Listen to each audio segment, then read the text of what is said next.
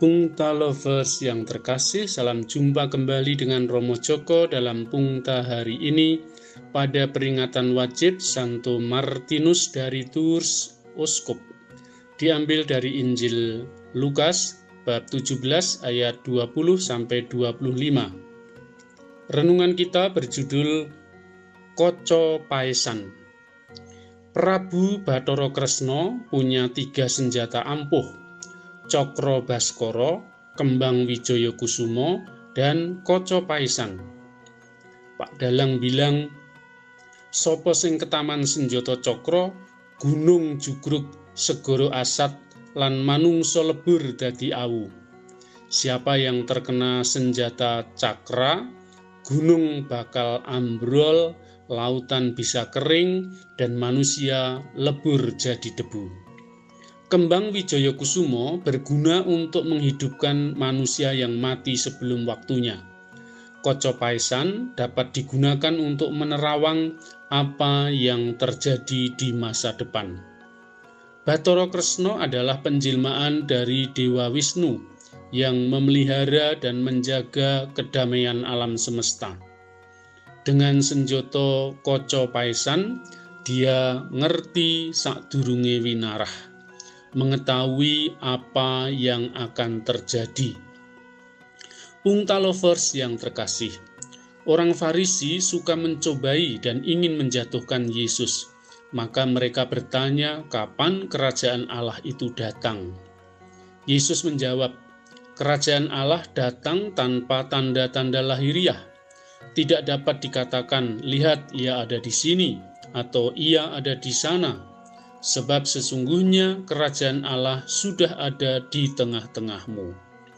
Seperti orang Farisi, kita sering juga ingin melihat tanda-tanda lahiriah, seperti mukjizat yang luar biasa, kejadian aneh bin ajaib, hal-hal yang di luar akal sehat, atau sesuatu yang tidak masuk akal. Namun, kendati kita sudah mengalami hal yang luar biasa, toh masih saja merasa belum terpuaskan. Bukti-bukti lahiriah itu tidak akan bisa memuaskan kita.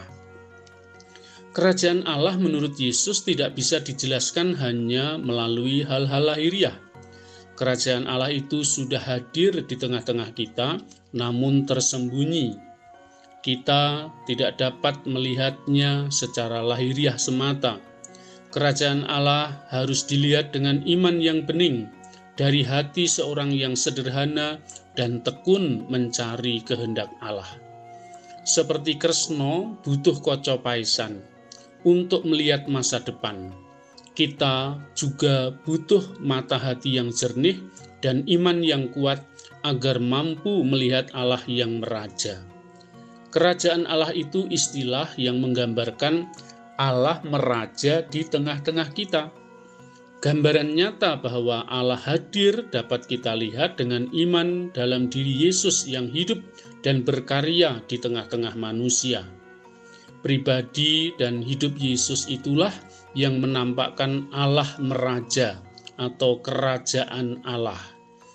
Yesus hadir nyata di tengah-tengah kita, maka kerajaan Allah atau Allah yang meraja itu juga sesungguhnya nyata sudah ada di tengah-tengah kita. Hanya karena kacamata kita ini gelap akibat dosa, kita tidak mampu melihat hadirnya kerajaan Allah. Seperti Kresno membutuhkan koco paisan, kita membutuhkan roh kudus yang menolong kita menerawang hadirnya kerajaan Allah itu. Apakah Anda sering berdoa mohon karunia roh kudus? Agar mampu melihat karya Allah yang hadir nyata di tengah-tengah kita? Mintalah Roh Kudus, pasti Tuhan akan menganugerahkannya. Hujan sepanjang hari tiada reda, dingin menusuk tulang-tulang di dada. Allah hadir dan meraja di tengah kita, jika hati kita damai, tentram, dan sukacita. Sekian, sampai jumpa. Salam sehat dan jangan lupa selalu bersyukur agar hidup kita bahagia. Berkah dalam.